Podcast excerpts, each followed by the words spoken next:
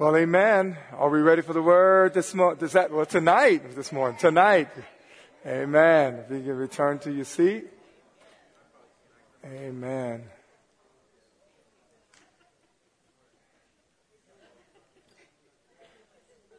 I want to tell you, there are some good looking people in this church. I'm telling you. Yeah, yeah, Mama said, yeah, thank you for that. Mama said, thank you for that. You guys are some good looking people. He said he would beautify to meet with salvation, right? In Christ, we don't get old, we just get better. Don't we? Amen. Amen. Well, let us pray we get in the word tonight. Father, we thank you. So far, we have experienced your presence as, as we have always have. We are so honored to know that that veil has been torn in two from top to bottom and you have given us access to the very throne of grace where we can find mercy. If it wasn't for the blood of Jesus, we would not have the opportunity to experience what we're experiencing now. And we say, Thank you, Jesus. May the word we hear make us come alive, that we become more passionate and more bold about the things of God. May we leave refreshed, renewed in our hearts and our spirit. And God, I submit myself to you and everything that you want to say tonight for your people. We honor this office, for this belongs to you. And you will get the glory for everything that we do tonight. In Jesus' name we pray. Amen. Amen. Well, before we begin tonight, I just want to ask you some questions. And, you know, how many of you, I want you to think back. Think back. Think about that one or two people, it may have been more, but think about that person that has had the greatest impact on your life growing up as a child?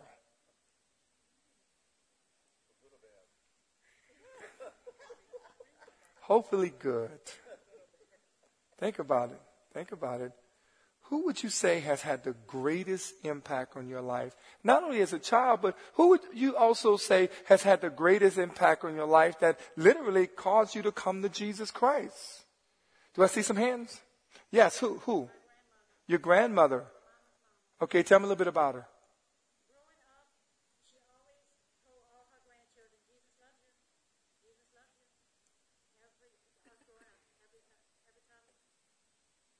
And it stuck with you. Is she still living? Well, she can see where her grandbaby is now. Anyone else? Someone who's had a, an incredible impact on your life. Yes, Brother Mike. Who?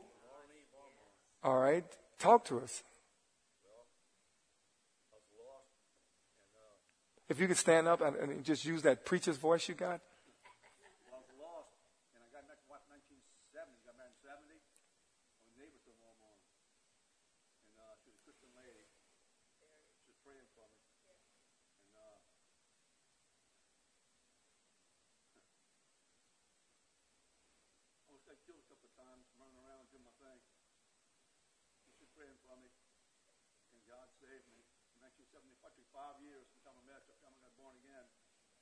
And after I got saved, she ministered to me too, her and her husband, Dr. Billy. Yes. She helped Kath and I quite a bit. She killed the car wreck in 83. But before she left, she fulfilled her mission. Yes.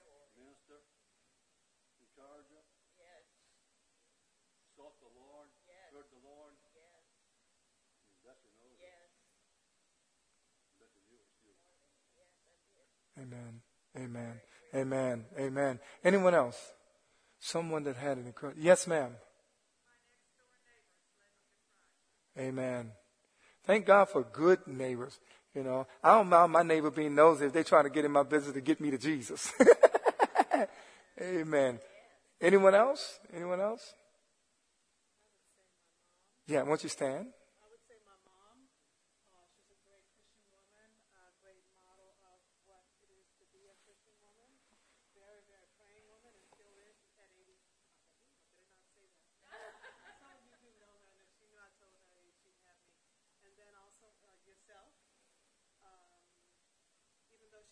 Christian motto. I never had Christ in my heart, and then when you came along, you ministered to me about Christ, and I received God. And I received God mainly because I saw the heart of God in you, and you were to me God walking on earth. Uh-huh. And I followed the God in your heart, and I trusted the God in your heart so much that I, be, I got saved. And then after that, every single person in my family got saved. So thank God. Wow. Boy, I married a good one.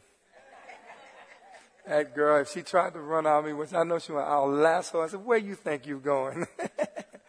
but, you know, the purpose, the tonight's message is a wise heart, a wise heart's impact on relationships.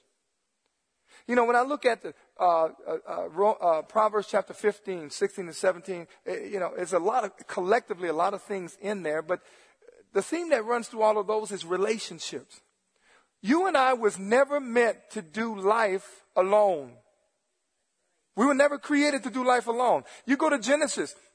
Um, in Genesis, after God had had this incredible uh, conversation with Adam, he told Adam, say, Adam, I'm to give you an assignment. I want you to name every animal. And whatever you declare the animal to be, I'm going to declare it. So, I mean, can you imagine God and, and, and Adam sitting there and he just, he's, he's passing the animals by? Hippopotamus, hippo, giraffe, giraffe, alligator, alligator, rhinoceros, rhinoceros. And after that, what was incredible, after he named all those animals, now I don't know how long it took, but however long, it wasn't like he, was, he had to go anywhere. But what was interesting is after he had finished that, if you read the next set of verses, it says, and God saw that Adam was alone. And for the first time, something not good is declared out of the mouth of a good God. He says, it's not good for Adam to be alone. The word alone is actually a shortened word for two words, all one. It's not good for Adam to be all one. So the answer for the not good was our, la- our wives. I just thought the sister would have been going crazy, kicking over chairs and everything. You better tell him. everything he created, he said is good. It is good. It is good. It is good. It is good. But he looked at Adam and went, you know what? This is not good. How many men can agree, boy, when you left to yourself, you can do some crazy things, right, brothers? Boy, thank God for moms and grandmothers and wives and all them, every woman in your life. Thank God. I thank God for my wife. And he said, it's not good. I think one of the most awesome uh, ministry you and I have is to be able to accept Jesus Christ as Lord, uh, uh, as Lord, let him completely change our heart. And then we get to do something extremely awesome. We get to go out in the community and live that out around people. Wow. We get, I tell my kids all the time, if you're going to do life, do life with Christ. Because if you do life without Christ, life will do you. And life know how to do you. So the one thing that we need to understand is that we were never, our walk with Christ, our experience with Christ was never meant to be locked up in a wall, to be locked up in a closet. I often we hear people say, there are two things I keep personal to myself. That's politics and religion. I don't know what Bible he was reading about the second part. Because the Bible tells us to go and go forth. It's not, it's a command, it's not a suggestion. So we were created to be in relationship. That word is koinonia. It means fellowship. And in this chapter, it deals with the folly of man, but it also talks about relationship. So this is what I want to focus on tonight. A wise heart's impact on relationship. Now let's look at it in um, Proverbs chapter 17. You put it up? Good. Better a dry crust eaten in peace than a house filled with feasting and conflict. A wise servant, servant will rule over the master's disgraceful son and will share in the inheritance of the master's children. Fire tests the purity of silver and gold, but the Lord tests the heart. Wrongdoers eagerly listen to gossip Liars pay close attention to slander. Those who mock the poor insult their, ma- their maker. Those who rejoice in the misfortune of others will be punished. Grandchildren are the crowning glory of the aged. Parents are the pride, are the pride of their children. Eloquent words are not fitting for a fool, even less or lies fitting for a ruler. A bribe is like a lucky charm. Whoever gives one will prosper. Love prospers when a fault is forgiven, but dwelling on it separates close friends. A single rebuke does more for a person of understanding than a hundred lashes on the back of a fool. You just get the notion that they, this, this chapter just don't pretty much have anything to say about good about fools. Evil people are eager for, eager for rebellion, but they will be severely punished. It is safer to meet a bear robbed of her cubs than to confront a fool caught in foolishness. Wow. Ooh. If you repay good with evil, evil will never leave your house. Starting a quarrel is like opening a floodgate, so stop before a dispute breaks out. Acquitting the guilty and condemning the innocent, both are detestable to the Lord. It is senseless to pay, to pay to educate a fool since he has no heart for learning. A friend is always loyal and a brother is born to help in time of need. It's poor judgment to guarantee another person's debt or put up security for a friend. Anyone who loves to quarrel loves sin. Anyone who trusts in high walls invites disaster. The crooked heart will not prosper. The lying tongue tumbles into trouble. It is painful to be the parent of a fool. There is no joy for the father of a rebel. A cheerful heart is good medicine, but a broken spirit saps a person's strength. The wicked take secret bribes to pervert the course of justice. Sensible people keep their eyes glued on wisdom, but a fool's eyes wander to the ends of the earth. Foolish children bring grief to their father and bitterness to the one who gave them birth. It is wrong to punish the godly for being good or to flog leaders for being honest. A truly wise person uses few words a person with understanding is even tempered. Now, when I read this, I laughed at the last verse. even fools are thought wise when they keep silent, but with their mouths shut, they seem intelligent. you know the same. If you don't open up your mouth, they'll never know. They will never know. Wow, that's a mouthful. I think we're done with that, right? Okay. That's a mouthful. Tonight, I want to focus on four things um, that, and, and, it all deals with relationship. Um, because we were created to be in relationship, all of us get an opportunity to live out what God has done right before not only our brothers and sisters' eyes, but before the eyes of those who would accuse us of being haters, those who accuse us to be of being discriminative because if they truly knew what we stood for, because we love everybody. And it's important that we live out the true meaning of what Christ has done and before the eyes of the world so that they don't make accusation against our character and against the character of God. Amen? Amen. Well, point number one. It is God alone who can test our heart. It is God alone who can test our heart. Well, look at verse 3. Look at verse 3. It says this Fire tests the purity of silver and gold, but the Lord tests the heart. That's in the New Living Translation. Let's look at it in the King James Version. It says this The fining pot is for silver, and the furnace for gold, but the Lord trieth the hearts. Now, many of us know that um, it is very difficult to understand true motives of people. All we can see is what their actions tell us. But see, you will never, we will never get past God because God zeroes in on the motive and the intentions of the heart. So when God judges, He judges rightly. Amen? Look at Jeremiah 17, 9 and 10. Look at what it says. It says this, the human heart is most deceitful of all things and desperately wicked. Somebody say wicked. Who really knows how bad it is? Then verse 10 says, but I, the Lord, search all hearts and examine. Now watch what he does. He examines secret motives. Now they describe the motives here. What kind of motives does he examine? Secret motives. Now, what is interesting about those motives is that you and I, we can't see them. We can't see them, but God can. So what does he do? He examines secret motives and he says, I give all people their due rewards according to what their action deserves. wow. You can fool some of the people some of the time, but you will never be able to fool God none of the time. Why? Because God looks at the intent of our heart and he judges based on what is true. He base, he governs and judges what is true. Look at Psalms 26 verse 2 and 3 in the New Living Translation. It says this. David cries out, he said, put me on trial.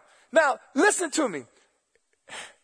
Most of us would never like to go to court to stand on trial, but David is saying, Lord, put me on trial. You know why he's saying that? Because when the verdict is given back to David, he know it is a true verdict. One thing about God, he is not worried about being politically correct. Nor is he swayed by the majority, because God himself is a majority.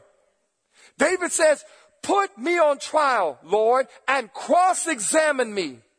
Test my motives in my heart. Man, what an incredible prayer that we should pray.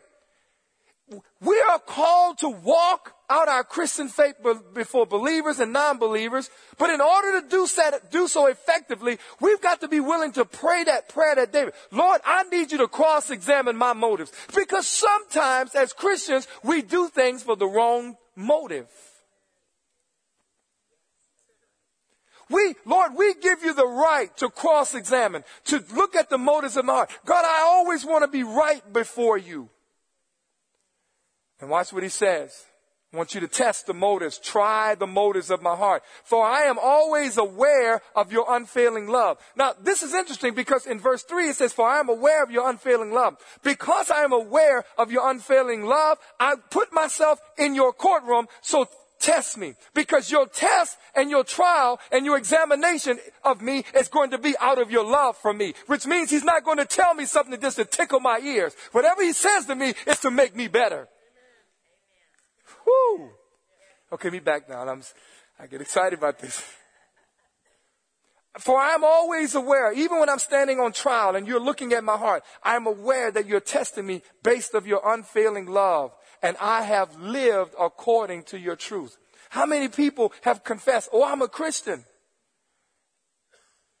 on Sunday? I share, I get an opportunity. I have the greatest job in the world. I really do. I have 10th, 11, and 12th graders. I teach Bible all day long. And you would think Man, you, you, that's all day for the next nine months. I get, I, when I get home, I'm so jacked up. I, I don't even have a dog. If I had a dog, I'll still be preaching there. Man, you need to hear what God is saying. How can a person have a job for nine months and just nine, just because I am aware the next generation needs to understand the truth about God because our country is not going to turn around based on any one political figure. It's going to turn around when we transfer the generation from one generation to the next, the truth of God's word. That's the method. He said, from one generation to another, they will declare my goodness and my truth. Wow. He said, examine me. Silver and gold are discovered and made better by what? Fire. Somebody say fire. Heat burns away impurities and base materials or metals to leave pure silver and gold fit for a jeweler. Only God, only the Lord can prove and purify the heart in such a way. How does he do it? By the fiery furnace of afflictions and trials. Can I share something with you? The reason why God keeps us in the refiner's fire is because he wants us to come out as pure gold. So when they see us, guess who they see? Him. They see him. It has always been God's perfection. He said, God, why, oh why, God, are you allowing this to happen to me? Lord, I don't understand. Man, look like I gave my heart to the Lord and he says, everything going in reverse. The Bible said, rejoice when these things happen. Why am I re-? He don't say rejoice when they happen. They rejoice because when you go through it, you're going to be better than having not gone through it at all. If you stay there, because he knows just how high to turn the fire up so as to, to, to perfect you and not to burn you. But we got to be willing to stay there. He said, present your body as a living sacrifice. The only problem with a living sacrifice is they keep wanting to get off the altar when it doesn't feel good. See, it's like David. David gave us the secret to when we're going through something. God, I know that you have, your love is unfailing. So I'm going to trust that what am I, whatever I'm going through right now, it, it is because of your unfailing love, I'm going to sustain this and I'm going to get through it because you have not left me here. You have not put me here to leave me. But somehow, through your wisdom, through your power, through your knowledge, this is going to perfect me. I don't know how this hurts, but I'm going to stay right there because is going to perfect me. Wow.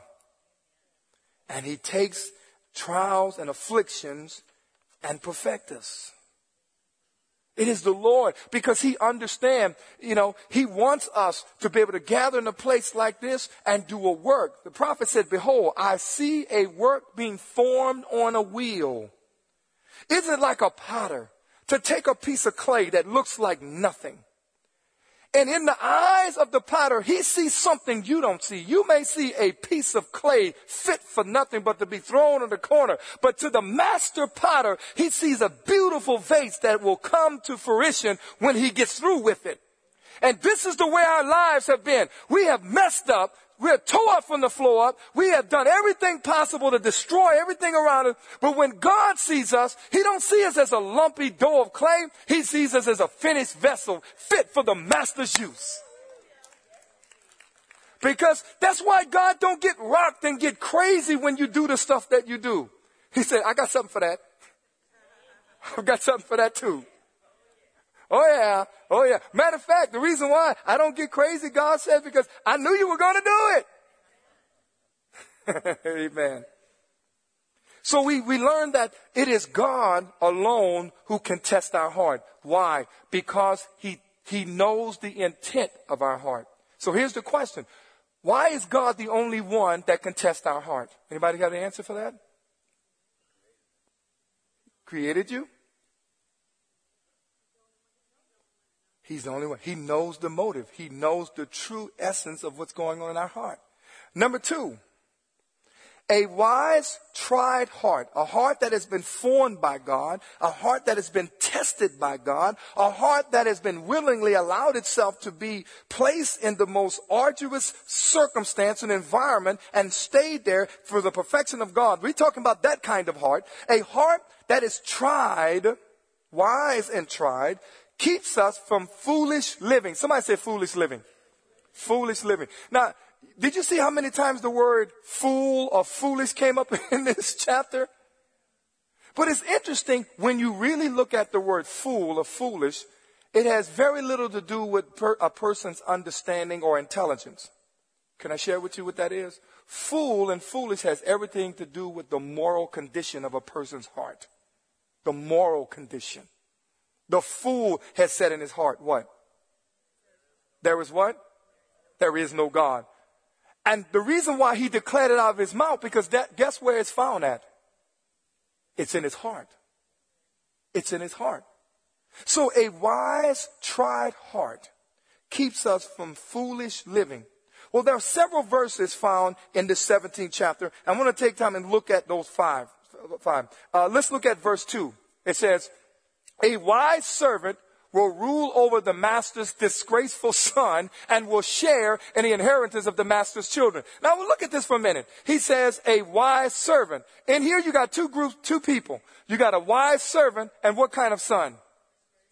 A disgraceful son. So here's this business owner. He's got this son working for him. He's probably always late goofing off, not being on time, not doing what he's supposed to do, but you got this guy with no connection to this guy who owned the business, but he's always on time, respecting authority, doing what he's supposed to do, coming home, going to work early, leaving late. And it says here, it is this wise servant will rule over the master's disgraceful son and will share in the inheritance of the master's children. Wow. So what is God telling us that? He says when, as believers, when we're in relationship with the ungodly, He says, I want you to give, work as unto the Lord, because promotions come from the Lord. So many people get upset. Well, I don't, I, they didn't give me the job because I'm this, or I'm that, or, or, or I'm this and that. You know what? Due diligence always is recognized. I mean, you, let me tell you something. When you look at the work standard today, if anybody shows up, first of all, drug free. That's the first thing and then halfway on time, you almost guaranteed yourself a job. But he tells us here when we talk about foolish living, he says, you know, a wise heart knows how to go on a job and not do foolish things. Look at verse 4. It says this Wrongdoers eagerly listen to gossip, liars pay close attention to slander. Now look at this. Wrongdoers eagerly listen to gossip, liars pay close attention to slander. Guess what? The rebuke is not for the gossiper here. And the rebuke is not even for the slanderer. Guess who he's rebuking here? The one who listens to it. See, a wise heart will hear that and like, wait, wait, wait. Or will just turn around and leave. And like, where are you going? I, I, you know, I just, I can't be a part of this. Well, who do you think you are? Well, I'm new, but I just can't be a part of this. You see, in a culture that we're living in, you know, it is easy to spot a believer because of the standard that's been set by our culture. But by the same token, I want to encourage every believer in here, just because the standard is falling in the culture, don't let the standard of God fall with that. We, are, we, we have to understand that God has a way and we must walk in that way. So we see that God rebukes the person who just listens to that. Verse 5, let's go to the next one. It says this. We're talking about, again, we talk about foolish living. Those who mock the poor insult their maker. Those who rejoice at the misfortune of others will be punished. Wow. A wise heart never rejoices in the mishaps of other people, save or unsaved. Can I tell you what the number one problem in our schools today is? Bullying. Bullying. Just recently, a young man, I can't remember what, what state he was in. I was listening on, on the WWL, and they had been bullying him. He was a seventh or eighth grader, maybe ninth grader. And he talked to the teachers, talked to his mom, this, that, and the other. And it got so bad, no one did anything. After that, after school that day, he went to his room, put a gun to his head, and pulled the trigger when Nate was a junior in high school, we went played in the playoff game at Upper Pointe Coupee Central. And we pull up at, in the parking lot, and the first thing we know, we were the first ones there. the first thing we is how high the football stadium was. That football stadium was was high. We went, man, who sits way up there and watch a football game? It was high. Insignificant. We just went there, we lost, and we came back home. That Monday night, when I watched the news, there was a young lady whose mother had died they were living, this lady was living in California. Her mother passed away. And she went to live with her aunt, her mom's sister, in Point, Upper Pointe Coupee, that city there. And because she spoke very articulate, she didn't speak like the other girls around her. They began to bully her. They took it to the principal. Nothing was done. She told her aunt, and the aunt came to school. It was just one thing after. That, long story short, that weekend, she got, she drove to the stadium, found the rope, and she hung herself from that stadium. She hung herself from that stadium because she was bullied. Wow. Those who mock the poor insult their maker. Those who rejoice at the misfortune of others will be punished. Do you realize whatever we do to others, we've done unto God? You see, it is God who gives life its value. It is God gives it intrinsic value. We hold these truths to be self-evident that all men are created equal, that they're endowed by their creator with certain rights and liberties, that among these are life, liberty, and the pursuit of happiness. These are unalienable rights. Life. God gives life. So if God gave it, man shouldn't take it. Liberty, freedom. If God gives every man liberty, who are, who are we to enslave that person? And the pursuit of happiness. There are economic systems around the world that does not give a person the right to use their talent to pursue what makes them happy. Now we can talk about an economic system all we want in this country. I've been to Africa. This one I like. You can be born on the wrong side of the track or born on the track and still through hard work and effort, you can still rise to the top. Provided you don't get caught up with the blame game. We give it to you straight. I still believe that hard work and effort still accounts for something. I still believe that. I watch those people on the streets. My wife can tell you, I watch those people on the streets of Kenya. Every single morning, they get up looking for a job. Some of them sell knockoff purses and glasses in the street. They don't know. Some of them are shucking corn and breaking peas and they, and yet they, they live out that situation day after day after day. It doesn't matter how hard they work. They work extremely hard, but they will never rise above economically where they are in that city. Now, there have been Kenyans that have done great. As we see in the Olympics, they've done well. There have been a lot of doctors that have, from Kenya that have come from there to here and are doing well. But I still believe, and there are forces that is trying to change our capitalist society because they feel that it creates these social classes. I still believe that this system is a good system if you're willing to work hard. If you're willing to work hard. And in the education, it's free, and yet kids are still dropping out. Okay, I'm going to leave my teacher part of me behind. All right, next verse. Here's another one. Foolish. If you repay good with evil, evil will never leave your house. If you repay good with evil, evil will never leave your house. God looks at that as foolish. You know what I find with our culture? Not only is our culture, they do evil, but they praise those who do it and encourage those to do more of it. And those who do righteous, they, they criticize it. They become very critical of it.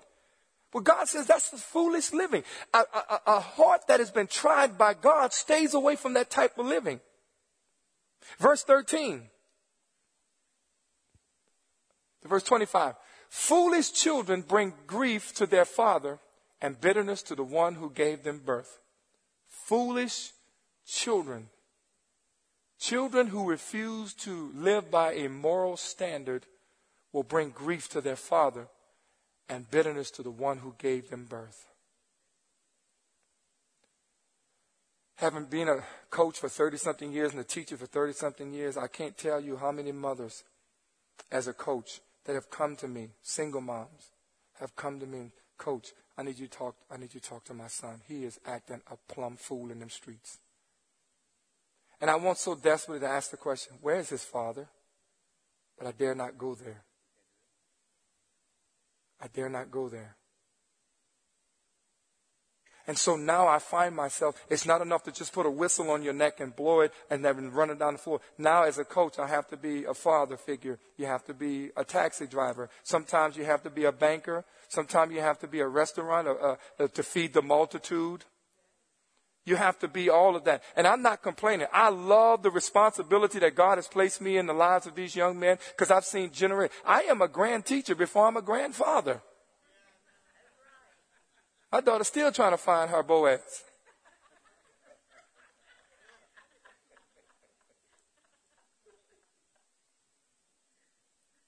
So a wise, tried heart keeps us from living foolishly or a wise heart that has been tested by God keeps us living moral. It keeps immorality from us. Wow. Number three. A wise, tried heart impacts how we communicate with each other. Okay, let me tighten up my belt. A heart that has been tested by fire and refined by the fire of God causes us to be careful of the words that come from our mouth to each other as believers.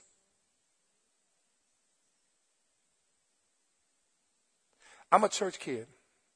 I tell people all the time, I grew up as a drug baby. My mama drugged me to church every Sunday. Now, please don't take this the wrong way. I have both as a church kid. My life consisted of home, church, and school, school, church, and home, and not necessarily in order, but that's been my whole life. And I'm not complaining. I love it. But I have seen both the best and the worst of what church had to offer. Notice I didn't say what God had to offer. I say church. Or religion. Because there's a difference between a relationship and religion. See, religion is our attempt to try to get to God. I've seen the best and worst. And the one thing that I, I and, and you just got to excuse me for being so frank because it's the only way I know to be. There are many people that are, that are out in them streets that once had a born again relationship with Jesus Christ, love him with their whole heart, but because they were hurt and deeply wounded by someone they trusted in the church, they said, I will never come back again. It is so important for us to understand that if God is doing a work in the lives of the people around you, we have to be mindful. God, guard my tongue. Guard my mouth because I don't want to stay, stand in the way of what you're doing in the life of that person. I know as a family, you know what family do? Family get on their la- on each other's last nerve. Am I right about it? That's what family do, guys. We just might as well admit it. Now, look, anytime you sleep in a room with four other brothers, you will not dwell harmoniously every night. Some want the window up, some want the window down. Man, you snore too much. Man, your feet stink. I grew up. And it was crazy because, Brother Mike, it was a situation when there was 10 kids in the family. Mama had a house with three bedrooms all our lives. When the last kid moves out, she goes and buy a five bedroom house. Like, what the, what? What? Wait, wait. Mom, what you doing? Where was this five bedroom when we was there? She said, I never had no money to buy one. and she said, Frys don't die, they multiply.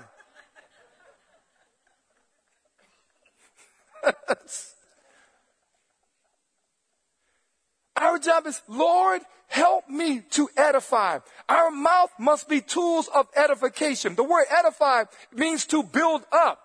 When people come in this church, I don't care what kind of day they've had Monday through Saturday, by the time they walk in this church on Sunday, we ought to be jacking them up to where they just want to take a bed and put it right there because they don't want to leave this place. This place is amazing. They come to people who are excited about God, excited about Jesus, excited about life, and it says, man, I've never seen people like this.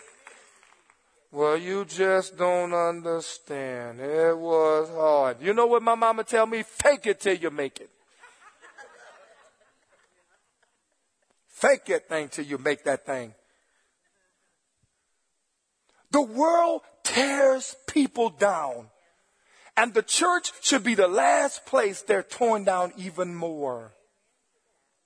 So what do we tell? God, because I'm in relationship with Bill, I'm in relationship with the Buffton. I'm in relationship with other people. Lord, refine my heart so that you can put a govern on my mouth.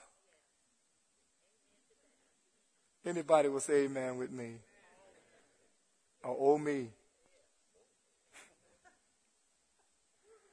What we do in here should never reflect or resemble the world. When people come to our service on Sunday, they should leave out the, they should come in here dragging, but leave out here floating. It's like, man, you got to see this place on 311. I'm sorry, I'm just, I'm prejudiced. This is, this is a great church. Y'all are great people. I'm just sorry, that's just the way it is. You, look, you need to come where I go on Sunday. That big old place with the green roof on 311, on, uh, on 311. Man, those people are just unbelievable. Man, they love God. They hug you. Guys be kissing on each other on the cheek. Right, Mike? it is crazy. We have never seen. Can I let you in on a secret? When the first century church got underway, you know what they testified with the world said? We have never seen love like this before. We've never seen love. This is amazing. This is amazing. And I think the body of Christ should look like the collective body of Christ that we are. Many sizes, many shapes, and many colors. Because we all reflect the glory of God. We all should reflect the glory of God. The one day that should never be the most segregated day on the, of the week, which is Sunday, because they go to their church and they go to their church. No, you know, here's the thing I understand, Bill. Let me tell you something. If we're going to be spending eternity down there, bro, I better get it right, right here with you, man. You know, so here's the, here's the thing. I don't know if you've ever raised on collard greens, but you need to come to my house if you haven't. Come on, somebody.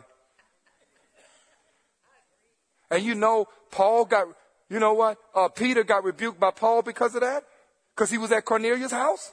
God showed him, what I call unclean, what I call clean, don't you call unclean. Now go to Cornelius' house and do that. And boy, when Paul went there and he was eating Cornelius, was like, man, these Gentiles can cook.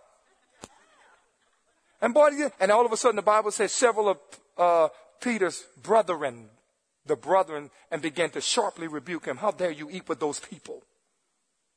And the rebuke was so sharp and so clear that Peter got up and walked away. A good man walked away when God says, no man, I sent you to this house. And when Paul found out, well, we need some Pauls in the house. Paul said, Peter, come here, man. What are you doing? God called you to minister that family. Forget what they're saying about them. You be, you step away from your brothers and do what God has called you to do. He's calling for us to step away from the, those who try and said, no, you minister. You know, it's almost like I'll witness to you here, but I hang out with you when you get up there. no, no, no, no, no. A wise, tried heart impacts how we communicate with each other. Let's look at the verses very quickly. Look at the verses. Proverbs chapter 17 verse 6. It says, grandchildren are the crowning glory of the age. Parents are the pride, the pride of their children. Wow. Grandchildren, parents, and children. What do you see there? Three generations. Grandchildren, grandchildren are the crowning glory of the age, the grandchildren.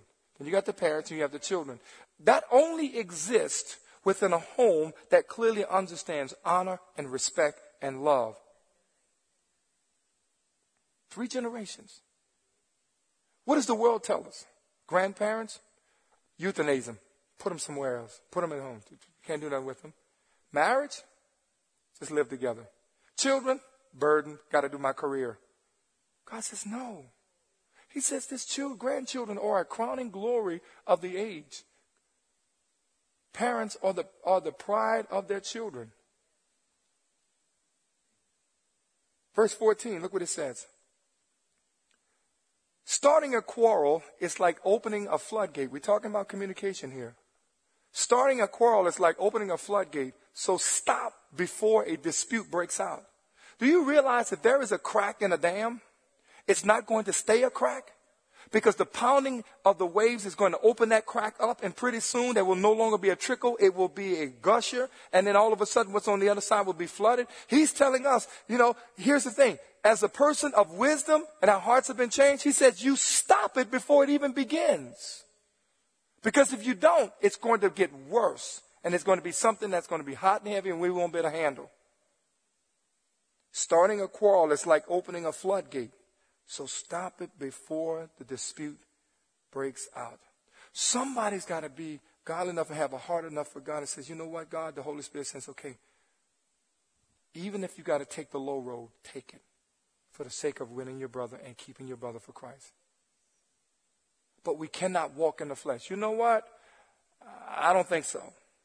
I need to let you know what's on my mind. So I'm going to give you not the whole thing, but just give you a piece of it and then you feel really bad about what happened, then the Holy Spirit starts to convict you. Because a heart that has been truly changed will, will first of all give credence and, and, and, and, and, and attention to what it's about to come out and the consequences of the words of your action, the words of your mouth. Wow. Next. Next verse. A truly wise person uses few words. read that with me. Everybody ready? Read. Continue. Now stop right there. A truly wise person uses few words. You ever notice people that they come into the conversation and they stand there and they every other word they got to jump in, they got to jump in, they got to dominate the conversation. Sometimes I do that.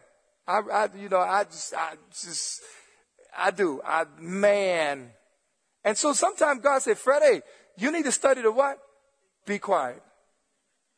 But I got so much flowing. He said, hold your flow. Let somebody else flow. A truly wise person uses few words because now the, the words that they do use, people take it to heart because, man, that was good. That was good. With understanding, and a person of understanding is even tempered. 28. Even fools are thought, even fools are thought to be wise when they keep silent. With their mouth shut, they seem intelligent.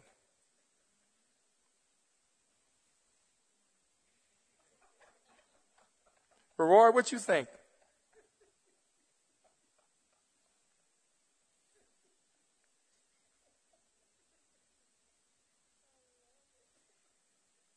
You're not saying anything. And then they walk away, it's like, wow, did you hear what he said? It was amazing. He gave us the answer to what we were looking for. And you can walk away like, whoa. Just remember, if you don't open your mouth, they'll never know. Amen. So a wise, tried heart impacts how we communicate with each other. When God's got our heart, He also has our mouth. Let's look at Proverbs 12, 25. Let's do, what, what does that say? It says, worry, worry weighs a person down. An encouraging word does what? Oh man. Did you, won't y'all read that with me? Ready? Read.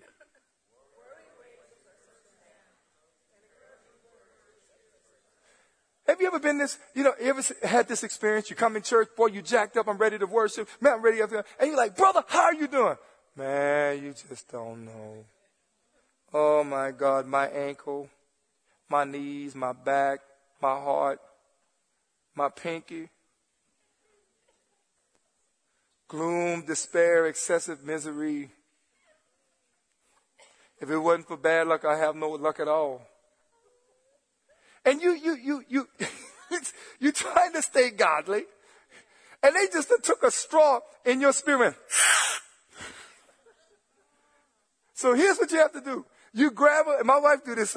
she did this. You grab her. Oh, bless God. Hallelujah. God touch him. Lord bless him. You're going to have a great day. God's going to minister you. Oh, bless God. Hey, hey, hey, hey, hey, hey, hey. Good to see you.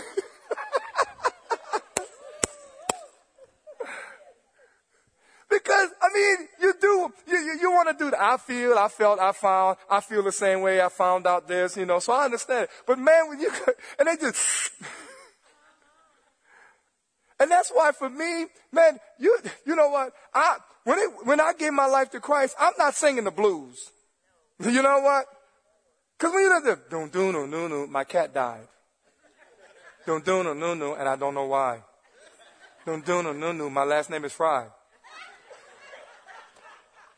Has Jesus done anything for you today? Oh my gosh.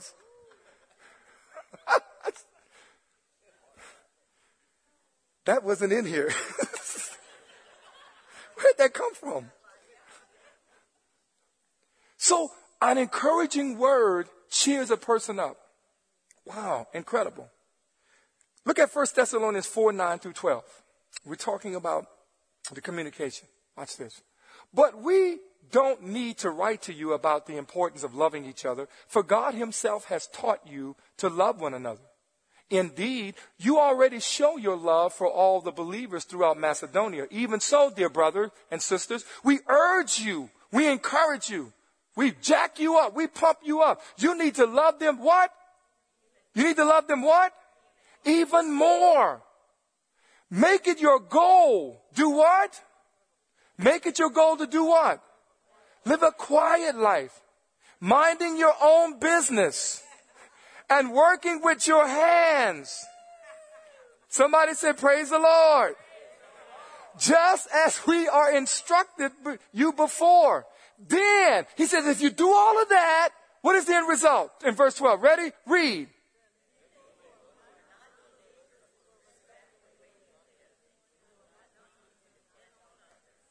Know why you lead a peaceable life? You know why you encourage each other? You know why you, you lead a quiet life and why you work by your hands and get your own business? Because we want to influence the ungodly. Then the people who are not believers will respect the way you live. I had a, I saw a T-shirt one day. I was at uh, Lifeway, and I was sort of taken back by the shirt a little bit because I'm like, whoa. On the front it said, "God, we love you." On the back said, on the back said, "But it is your people we're struggling with." I'm like, I'm not wearing that one. I'm not wearing that one. I get what they were saying. I get what they were saying. So what is he said? Live a peaceable life. Encourage each other the more. Communicate well. So that when we, when the world sees us how we treat each other, they're like, man, I want to be a part of that. Those people are just amazing. Number four, and finally, a wise, tried heart impacts how we treat each other. Not only how we communicate, but how we treat and respond to one another. Let's look at Proverbs chapter 17 and verse 9. It says, Love prospers when a fault is forgiven, but dwelling on it separates close friends. Wow. Love prospers when a fault is forgiven, but dwelling on it separates close friends. Look at verse 17. A friend is always what? And a brother is what?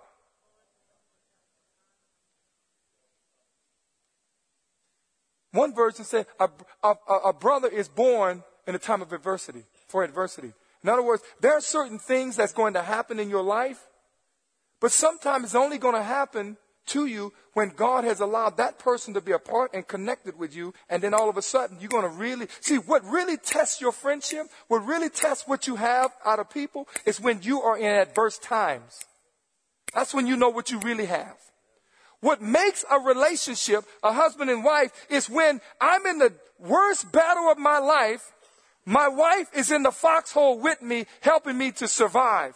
What makes our relationship strong is when my wife is going through her battles, I'm there to battle with her, not to battle against her.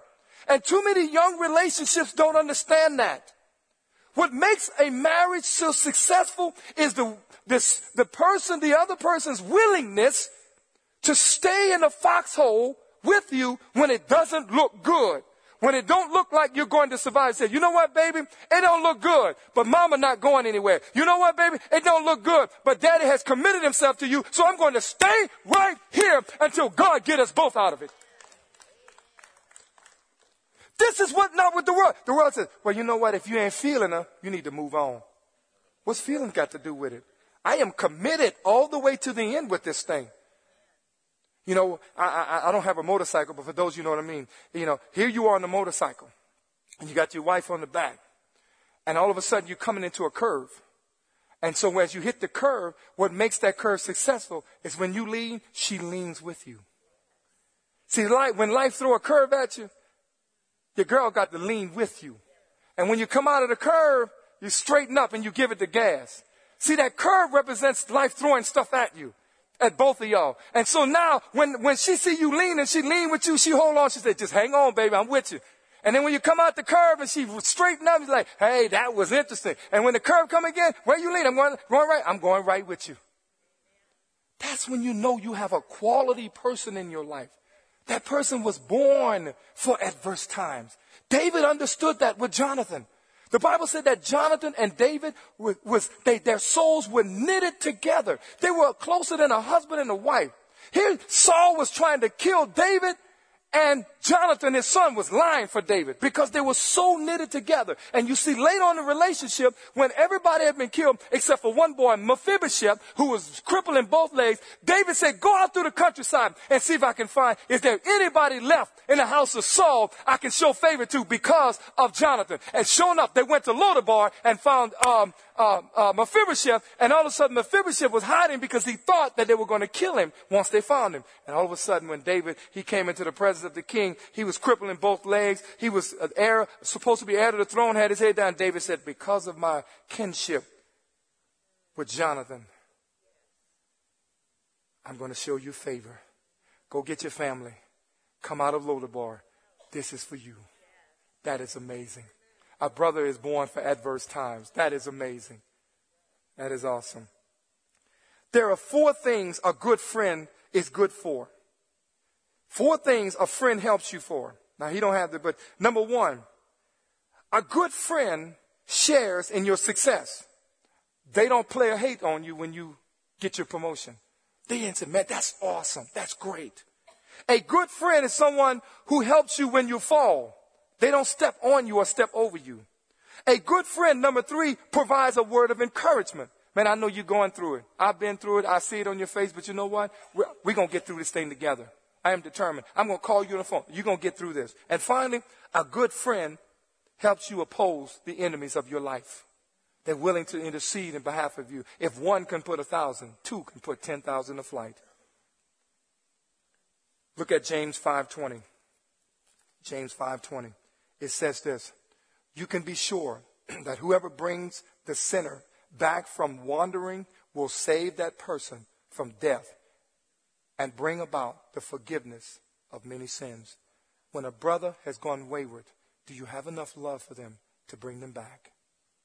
And finally, Proverbs 18:24 says this: There are friends who destroy each other, but a real friend sticks closer than a brother. Wow. It's amazing. So let's take to heart what God has showed us tonight.